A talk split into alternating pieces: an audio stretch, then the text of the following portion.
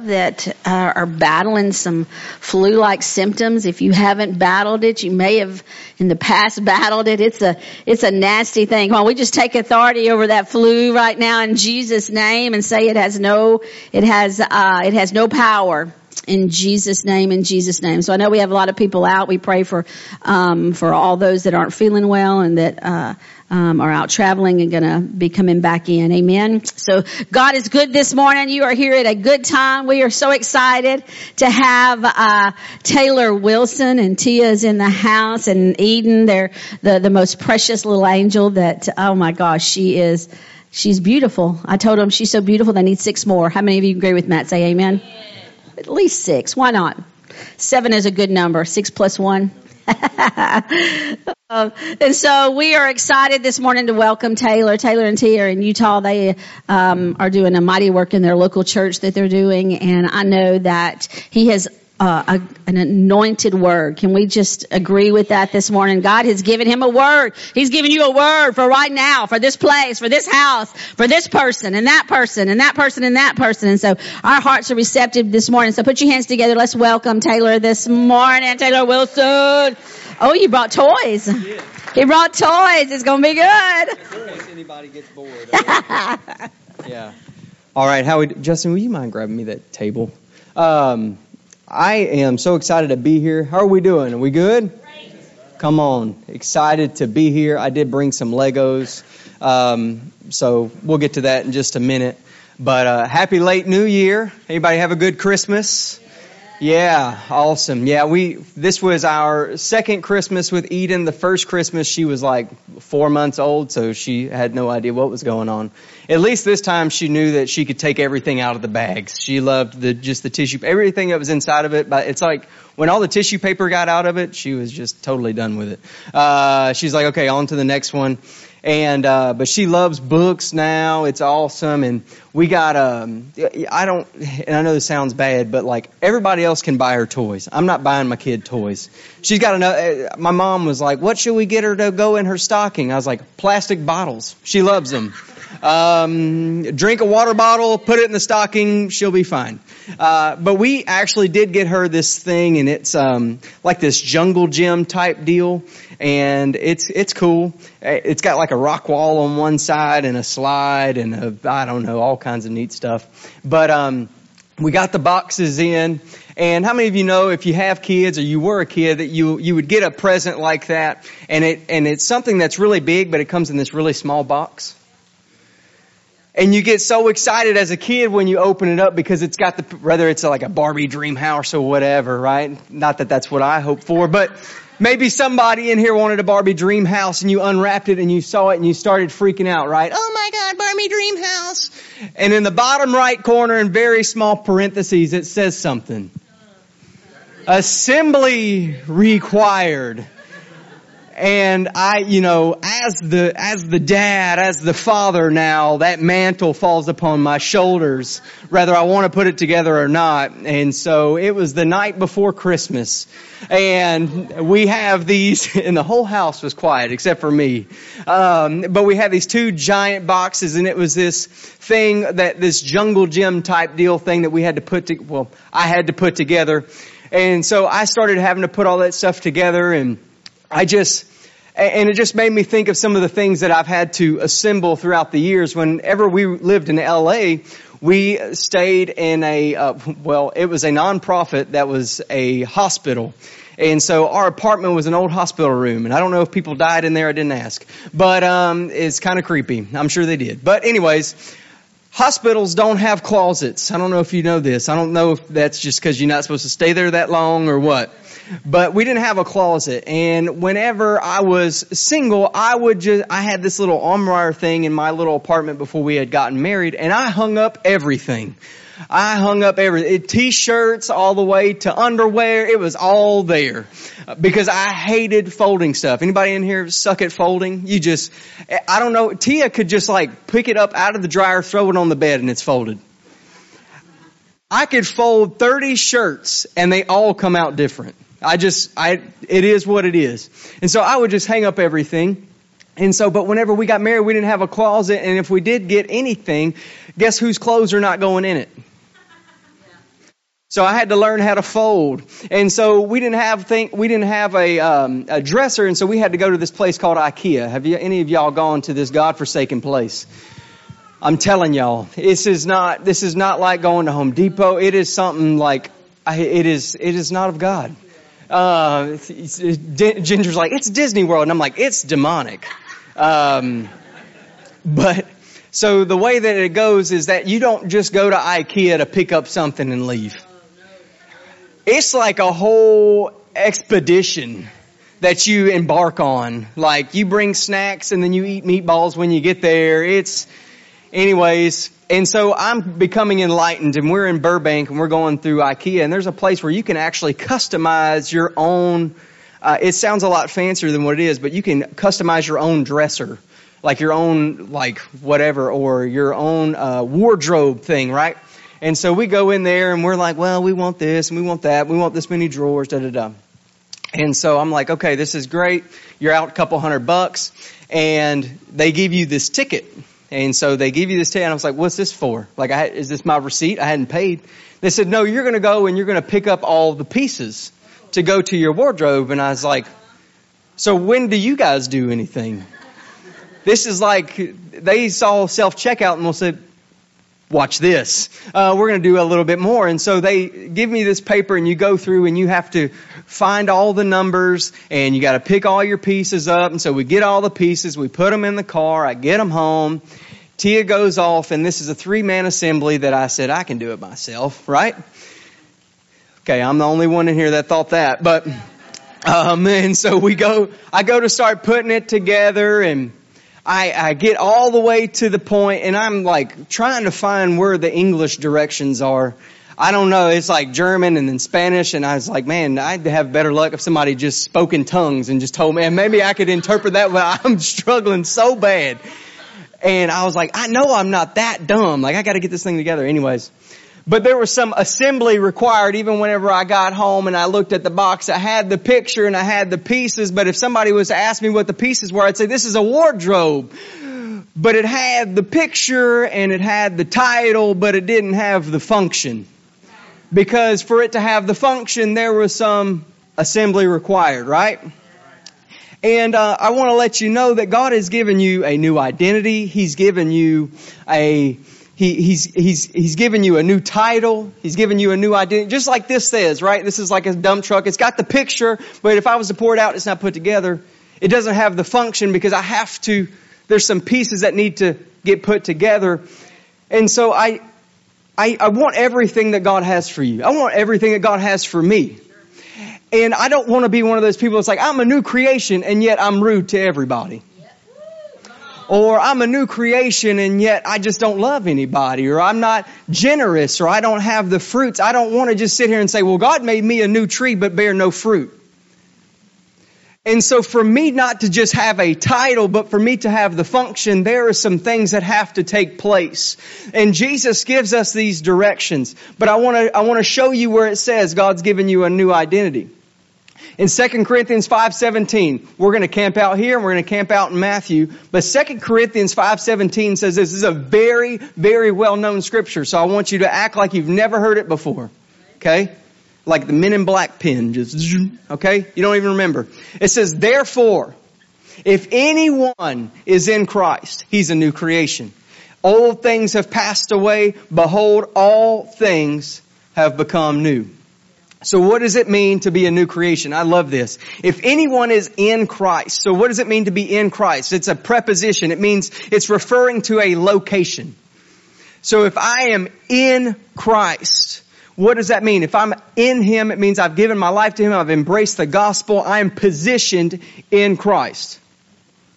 So if I'm positioned in Christ, if I've embraced the gospel, I am now a new creation. So I did nothing. All I did was believe. So hear me out. We're going to get into this and I want you to know that there's nothing that you can do or not do to take away from your identity and being a new creation if you have, have faith in the gospel. I'm not debating your identity. What I'm saying is, is if you want to have the function of a new identity, there are some things that need to take place. And I would just believe that this year would be your year that you would step into not just an identity, but into the function. I would believe that even as there's transition taking place, that you guys have reached so broad, but if you're going to reach deep into this community, you're not just going to carry an identity, you're going to carry a function. Because your identity is not going to change Minden, it's going to be your function. So it's not going to be you going around, well, I'm a churchgoer and I'm a new creation and I'm a this and I'm a that. Nobody cares what they, what you say that you are. How do you function? Has the assembly taken place? If what if I told my wife, hey, I listen, I got all this stuff for you to hang your clothes on. It's all right here. Hey, baby. She wants to come up. She would be kind of upset. And so many of us are walking around saying, yeah, I'm a new creation but there's been no assembly.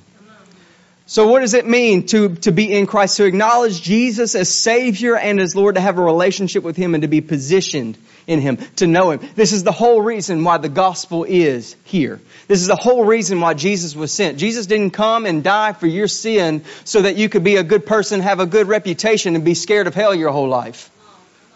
But He came not to just give you a new identity, or come to give you a new title, but a new tendency, a new nature to make you new in all of your ways, not just in what you would proclaim to be.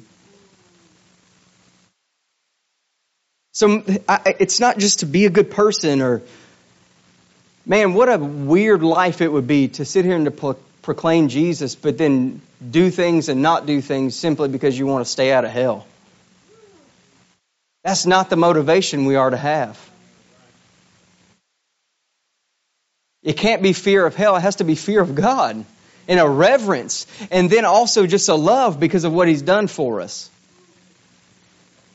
So when we receive the gospel, we're in him. That's what you do to be positioned in him. There's nothing that you did or whatever. It's just, I believe by grace through faith. Okay? So in a new, cre- a new creation, its original definition. So when you look it up in the Greek or whatever, I'm not a word nerd, but this is, I, I love this. It means a new kind. So when you, when it says that, that whenever you believe in the gospel, this is what it says. You become a new creation. It says you're a new kind, you're unprecedented, you're unheard of, and you're uncommon. Some of y'all are uncommon and got nothing to do with Jesus. Quit blaming Jesus for you being so weird. Jesus didn't do that. So, acceptance is first part number one, right? But listen to that. When you, this is just by faith, you become a new kind. You're unprecedented. You're unheard of. You're uncommon. You're not just some run of the mill person.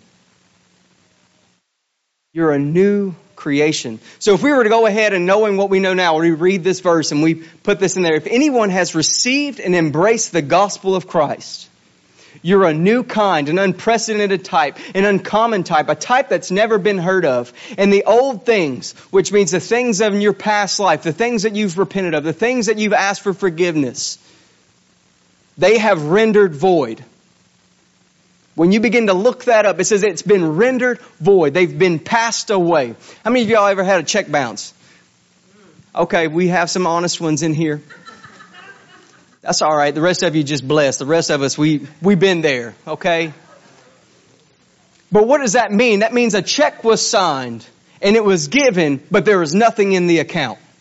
And so the enemy and yourself can go ahead and write checks from your past, but whenever it comes to the bank of God, it renders void because there's nothing in the account. And so if something comes up and it begins to tell you, well, do you remember this and do you remember that? You can say, there's nothing in that account. Because I've believed, I've embraced the gospel, I'm a new creation, and all the things that you're trying to bring up is gone from my account. That is rendered void. Scripture says, look, all things, all things. Again, I'm not a word nerd, but I want you to know, do you know what the Greek word for all is? All. All things. Every single thing has become new. So no matter what your eyes would tell you, no matter what your neighbor would tell you, or your family member would tell you, or what you would even think about yourself, if God said it, let it be true. You can say, well, you just don't know. I know that God's Word is more powerful than whatever your tendency is. I know that it's more powerful than what your recollection is. But you have got to make, you have got to make the decision of what you're going to believe. Am I going to believe whatever my mind would tell me or whatever my flesh would tell me or whatever the devil would tell me? Or am I going to believe that the Word that is sharper than any two-edged sword is true? And over my life, He says that all things have been passed, all the old things have passed away and behold, He's made all things new. So I'm either I'm new or I'm not. And so now how do we go from just having a title and having an identity to having the function? That's a great question. I get all of these pieces of my life to serve the purpose? How do I go from just having a title to having a function? Because Jesus, again, did not just die to give me a title and a new identity and something for me to put on my prayer wall. He gave me something that I could walk out. And I truly believe that. And then in this transition that you guys are going, you've reached so broad and you've reached so far. But even as things are going on in the transition that you guys are going to reach deep. I'm telling you, you have never reached Minden like what you're about to reach. You'll still sow and you'll still touch all the corners of the earth, but I'm telling you there's going to be roots that come in Minden that are going to bring forth fruit like you've never seen. Amen. I believe that Minden is going to get a whole new revelation of the power of the local church. They don't know how powerful and how important it is.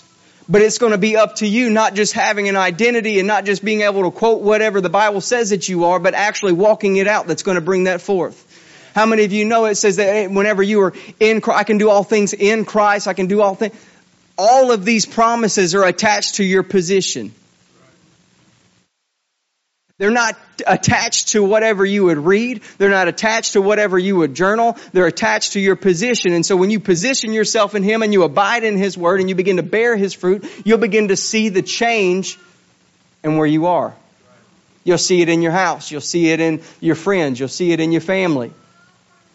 But Jesus tells us how we're going to see the change, how we're going to have the function. He shows us in Matthew 16. Again, very common scripture, but I want you to read it like you've never read it before. Matthew 16 verse 24 and 25. Matthew 16 verse 24 and 25, Jesus says this, And then Jesus said unto his disciples, If any man would come after me, let him deny himself, take up his cross, and follow me. I don't want to just say I'm a new creation. I want to have the fun. Anybody ever gotten frustrated because you're like, man, I shouldn't be doing this right now? I've, I, Jesus has been too good for me to act like I've been acting. Everybody's been there. And so when these things happen, what do I do?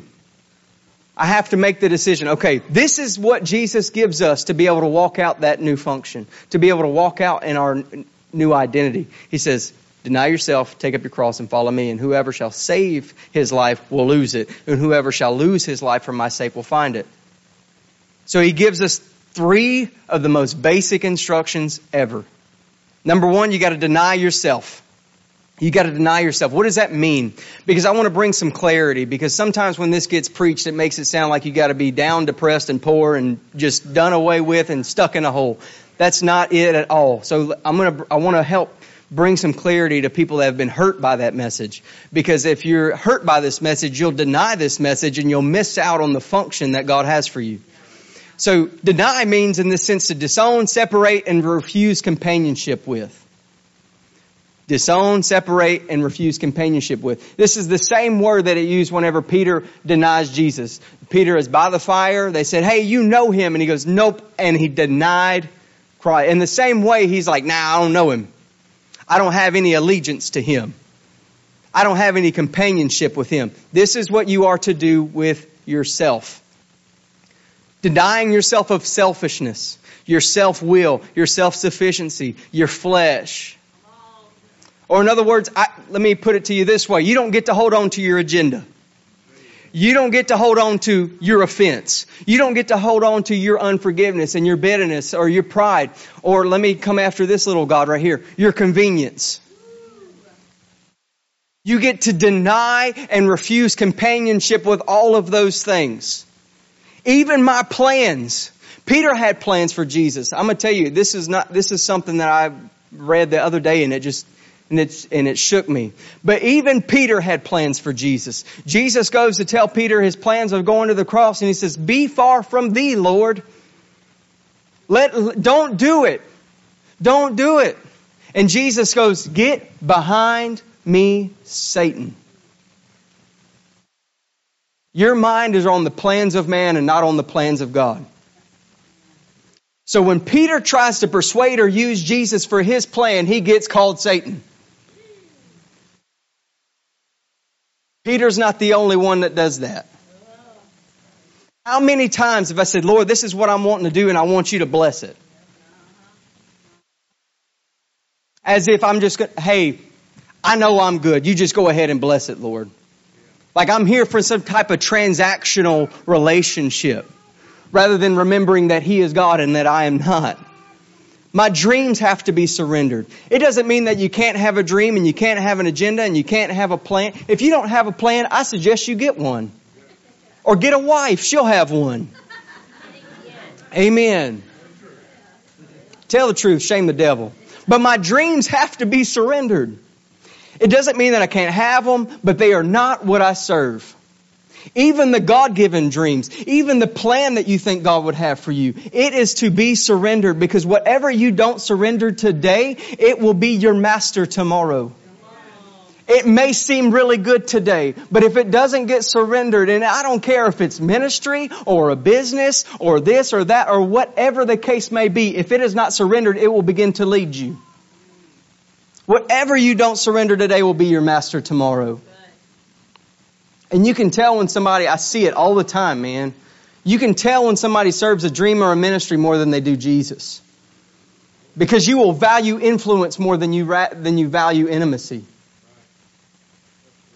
And influence for God is much easier to gain than intimacy. I can come up here and I can tell great stories and I could come in and I could sweat and I could do all this kind of stuff and it could all be biblically accurate. It could be no heresy in it at all and I could build all of this influence and you could put clips of me here and clips of me there and da da da da da da all that good stuff and yet I could still miss it People could be blessed by my ministry. I could be anointed. I could, I, I'm telling you, because we value in the church way more gifts than we do fruit.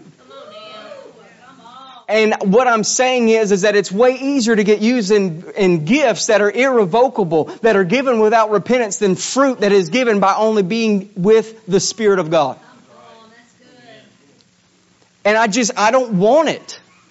I don't want to work in another gift again if fruit's not being bared in my life because whenever I start working in gifts and I don't have fruit, I've stepped over into something totally demonic. And it's misleading. And you know what? My family will be the first one to know it. There's an algorithm to influence, but the only way to intimacy is death and denying yourself. I will never love my wife well if I do not enter into selflessness. You wonder why marriages are falling apart everywhere? It's because we've been told you can have it all. You can have it all. You can serve yourself and still have, no, you can't. Marriage is just a way for you to die to yourself. And I know that sounds really great for those that are looking to be married. But this is supposed to be a foretelling of us being with our groom. And if I'm supposed to love my wife like he loves the church, guess what? He gave himself up for the church. There is not a selfish bone in the body of Jesus. Everything was surrendered. He's denied himself. And what I'm saying, I'm not saying, let me, this is where I have to clear it up. Jesus is not making a statement whether yourself or your dreams or your plans or your agenda is bad. Jesus is more about who you're closely associated with. Who's your primary allegiance to? Is it Him or is it this other stuff? Because you can't serve two masters. And it won't serve you. Denying yourself isn't denying yourself to have anything. It's denying those things to have you. You want to know the best way that God can bless a greedy person? By giving them nothing. And I and I just felt like, and I I just feel free, like in this house, I can say this. But and some of you may even be frustrated because you've heard about how God wants to bless you and how He wants to prosper you and how He wants better for you. And that this year is going to be your best year and all this kind, and, and I agree. I stand with you. But sometimes the best thing that God could give you is nothing. Because if it is not surrendered, why would He give you more of an idol? And He loves you too much to bless disobedience. If I really love my daughter, I'm not going to encourage her to put her hand on the hot stove. Right?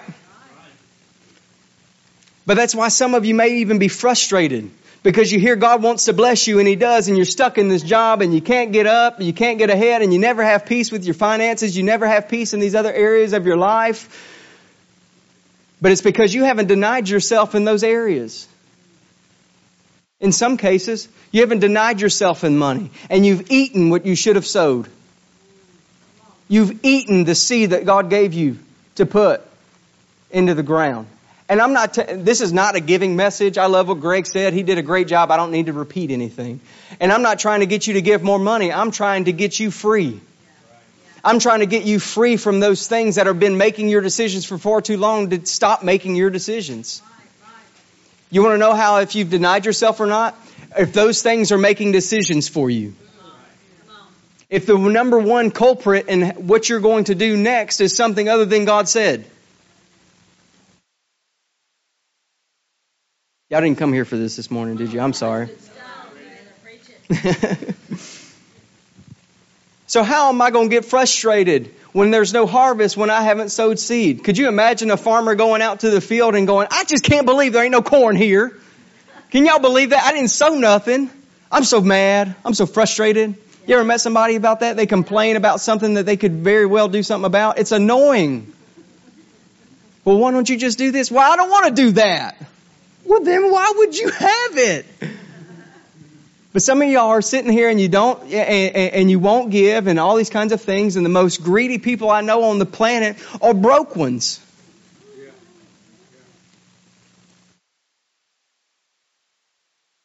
Denying, denying myself is the fact that nothing of myself makes me or breaks me.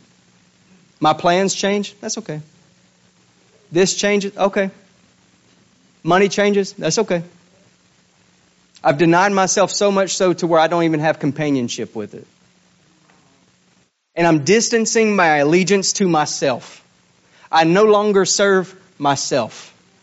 I take care of myself. I take care of my family, but my allegiance and my lordship is not unto me.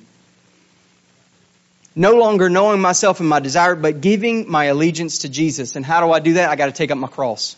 The most popular message of that day was a prosperity message. It was a message that the Messiah was going to come back and overthrow the Roman government and they were going to take over the world like Pinky and the Brain.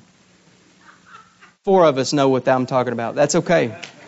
I'm starting to get to that age now where I'm references cartoons and kids are like, anyways, it's two, two mouse, right? Two mice and they're going to take over the world. But that's what they thought. They said, oh, when the Messiah comes, that's why they were so confused because Jesus never gave them a, a, a blueprint of how they're going to overthrow the Roman government. In fact, Jesus comes with the complete opposite message. He goes, hey, instead of overthrowing the government, I want you to, in this time, it was a really, obviously this is how the Romans would, would, would kill. But he said, if we were to bring it into this time, he goes, instead of th- overthrowing the government, how about we take up our lethal injection? How about we take up our electric chair? And it probably got as, about as quiet as it did right now. Jesus liked to do that. See, we like to say things to get people in the church, and Jesus said a whole lot of stuff to make people scatter. We're like, donuts and all those things are great. But Jesus said, hey, come, eat my flesh, drink my blood.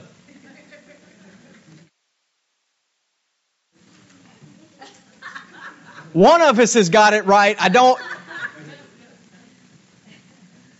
So come next week as we eat flat. No.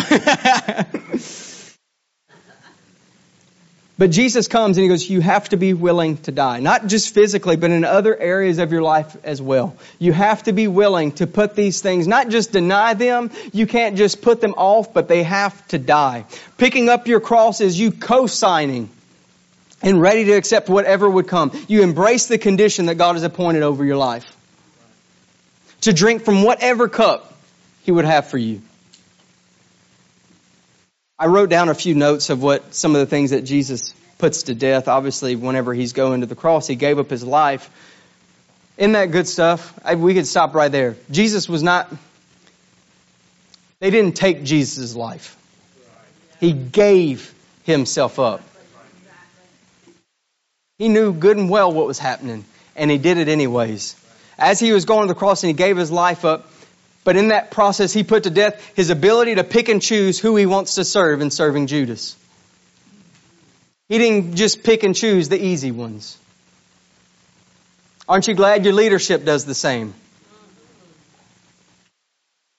Some of y'all are easy, some of y'all getting there. That's a joke. That's okay. It's all right. Some of y'all are like, maybe I am hard to serve. I don't know. But Jesus gives up his right to be offended when people disowned him time and time again, like someone like named Peter. He didn't walk in offense with that. He gave up his ability. This is a big one. Y'all stick with me on this one. He gave up his ability to be understood. Whenever he was praying in the garden, and he's got these people that have been walking with him and he tells him what is going to happen and he's going into the garden and he's so much turmoil and so much stress that he's sweating blood and he comes out and his disciples are sleeping. And he comes and he wakes them up once and he wakes them up twice and he just gives up the ability because they just don't get it. And if you're going to do this thing for real, you're going to walk with people who um, may even know Jesus, but they're not going to get it. You're going to be sitting there sweating blood and you're going to say, you don't understand the things that God, I, I, I have to do this and they're going to be asleep. What do you do? Well, you say, well, I can't do it. Nobody understands. No, you do it anyways because you, it's okay for you not to be understood. You can't explain spiritual things to carnal minded people. You're not, not everybody's going to have the same weight as you in every aspect of your life. But you're going to have to get over yourself and under realize that it's okay if you're not understood. He gave up his right to revenge and his ability to overpower situations whenever he's confronted by soldiers and Judas brings and, and, and Judas he could have, and he says, I could have brought down a legion of angels. Peter, do you really think I need you chopping off people's ears? But what does he do? He goes, I have every single thing that I would need to do to come down and break this whole thing up. But he doesn't. What if you had the power to change your situation, but God told you not to? You're going through something that's so hard and you could do something and it would change it, but God says, no, there's still work to be done here. Imagine the restraint. A lot of us are sitting there and we just don't have the power to change it. Jesus has all the power to change it and he still chooses not to.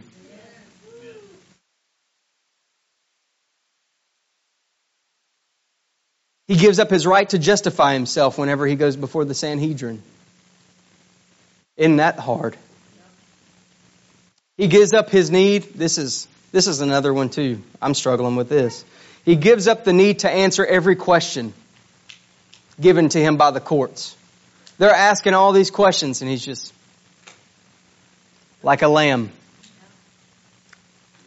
He gives up his last breath. This one blows my mind.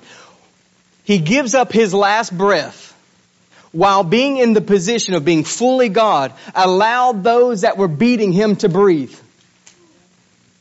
Think about it.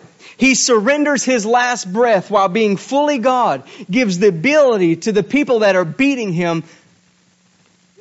He lets them breathe. The breath that you're taking right now is because God said, okay. And Jesus, being there full of power, could have said, no, not him. And it would. He's fully God and fully man. But while they're ripping flesh out of his back, he's going, okay, Lord, they can let them keep going. Forgive them. There's so much that Jesus gives up. And I want to tell you this, that if there's no cross, there's no Christianity. If Jesus doesn't go to the cross, we're here, it's pointless. We might as well have slept in. Without the cross, there's no Christianity. And if you're a disciple, you you have to have your cross. You can't be a disciple without yours. There's no Christianity without the cross, and you're not a disciple without yours. And if you don't have your cross now, you won't be having a crown later. And I'm not here to scare you. I'm here to tell you there's a better way for you. There's a better way for you. I don't want to just have the title, I want to have the function.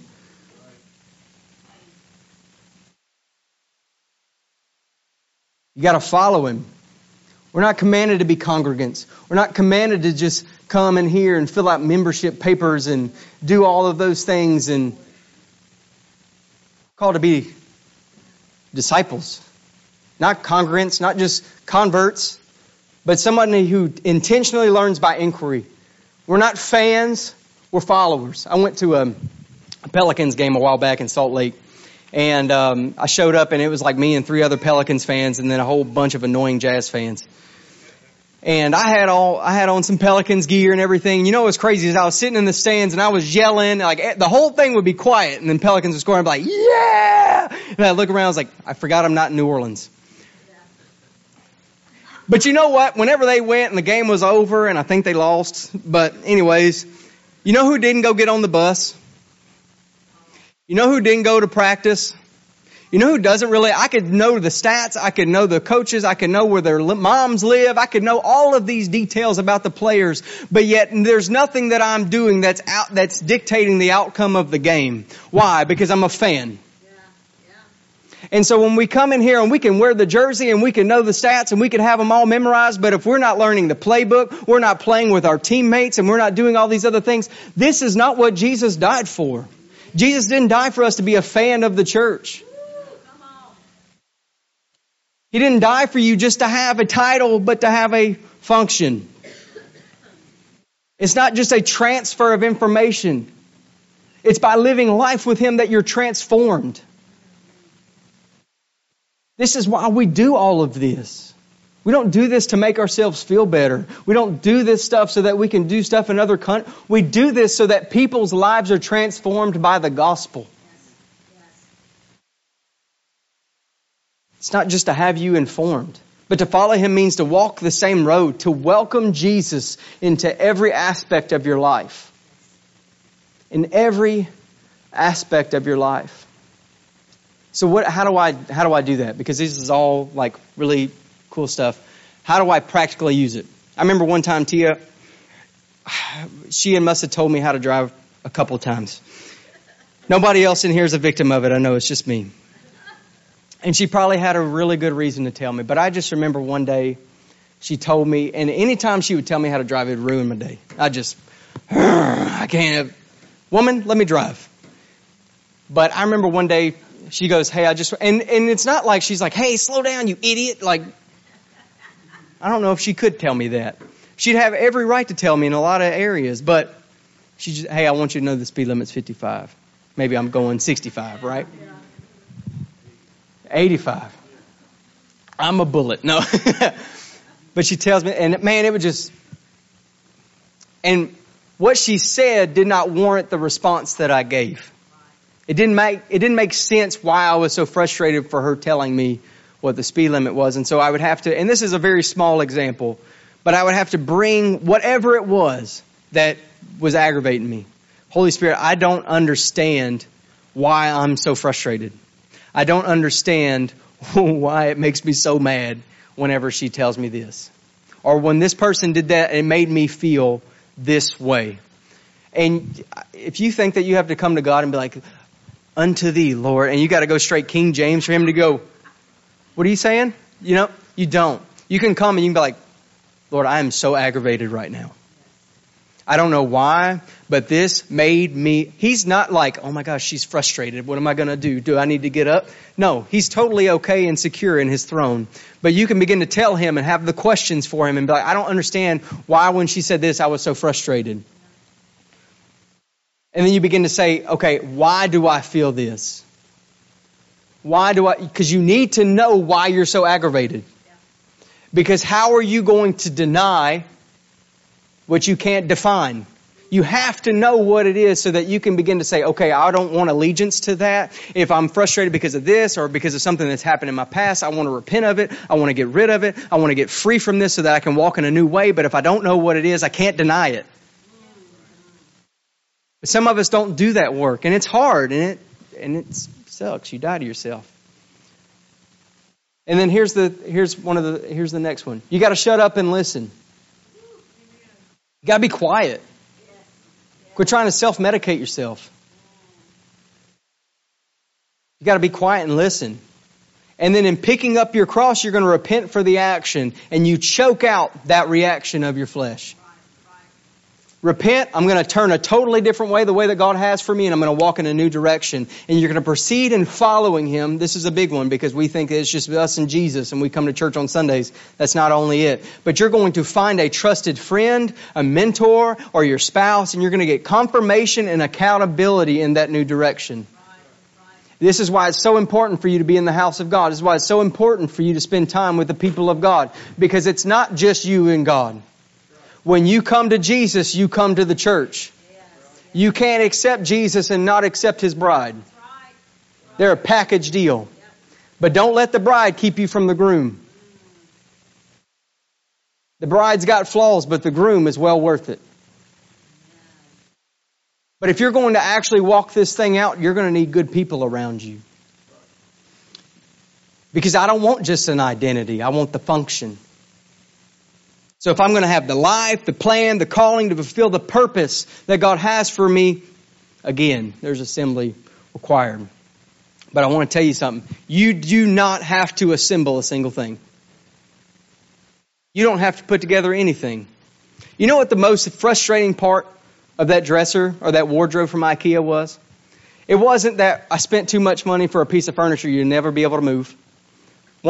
You build IKEA furniture where you want it to stay forever. When we move out of this house, that will stay here. Because if you go to move it into the other room, it'll never be straight again. It'll be like this. You go to hang clothes, you'll have to hang clothes to get it to sit level again. It wasn't that. It wasn't that I had to go and get all the pieces, though that was very frustrating. The most aggravating part is that I go and I get it all together. And I go and I had three drawers. And I go to put the drawers in, and the drawers didn't work. And come to find out, I'm looking, and there's pieces that I don't have. And so what do, what do you do in that scenario? You're looking through the box. You're saying it fell out. I looked under the bed. I looked in the drawers that nothing, no, you do not go to these drawers unless you're in distress. And so I go through those drawers. I look in the car. I look under, I, I asked a stray dog where it was. I looked everywhere for these pieces and I could not find them. And I said, I have to go back to IKEA. This was the most frustrating part is that I paid for everything and now I gotta go back to IKEA to get what I paid for. And so then I go back to IKEA and again, I'm like looking for somebody like, there's gotta be a short shortcut to wardrobe. I, am not walking through kitchen and bedroom and this and that all the way, and I'm not stopping to get meatballs again. I just want to get my pieces and get out of here so that my wife can hang up her clothes and I can still figure out how to fold mine. And so finally I find a guy and he takes us in this secret place and we go through this secret underground tunnel and whatever and then we pop up and I get these pieces and I come back and it was so aggravating because I had everything I need but these pieces and I had the receipt and I paid for them, but yet I still didn't have the function. And I want to tell you that in that same way that I came back to my receipt, with my receipt to IKEA, I didn't have, I, I couldn't have the function because not everything was surrendered to me. And some of you are sitting here and you have the title and you know it and you know it very well and you can quote it, but you don't have the function. And it's not because you can't put it together because it's not your job to put it together, but it's your job to surrender all the pieces. It's not your job to make sense of what happened to you. It's not your job to make sense of how this is all going to be into your good. Your job is to surrender. You surrender the pieces. I don't know what to do in this situation. I do. He paid for it. It's on the receipt. Philippians 1 6 says that he finishes the work. Let me just, I'm going to go through a list of scripture. You don't have to pull them up, but I want you to know. Philippians 1 6 says he finishes the work. Romans 8 28 says he makes all things. Isaiah 64 says he's the potter and I'm the clay. And Ephesians 2 10 says I'm his workmanship. That he's the artist. I'm just the canvas. I'm just near enough so that his brush can paint whatever he wants. And I think that Jesus would begin to speak to some of you even right now in this moment with his receipt.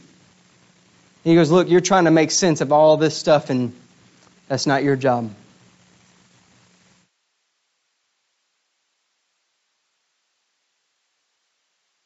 And he's showing you what he's paid for. He's paid for that pain from the divorce. He's paid for your trauma and hurt from being misunderstood and your bitterness and all your past relationships on his receipt. it says that he's paid for your agenda, your dreams, your offense, your pride, your convenience, your plans. And it goes for all stages because when you deny yourself and all this stuff, it's not like a one-time deal, right? So I've got one that I somewhat put together, and maybe because we're not, all, none of us have it all together. All right, Jesus got it all together. But maybe you're a little bit more, you got a little bit more together than you used to. And this is still a truck, and I still got the pieces, but yet I still don't have the function completely. And so you could be here. Or some of you, maybe you're here this morning. And let me see if I can open this. And this is you. You just got all your pieces. You ain't got nothing going on. You got stuff scattered everywhere. I tell you what, I was putting this together yesterday and I had, and it looked like it's not that much, but when you open up them bags, I thought I was going to have to get a literal dump truck to come pick the rest of the dump truck up. And some of you are like, man, I got pieces everywhere. You don't understand. That's okay. All I got to do is this. I surrender. I surrender every single piece. And no matter what stage you're in, I don't care, you've been walking with Jesus 30 years, 50 years, 100 years, you still have to deny yourself. You still have to pick up your cross, and you're still to follow Him. Would you guys stand with me?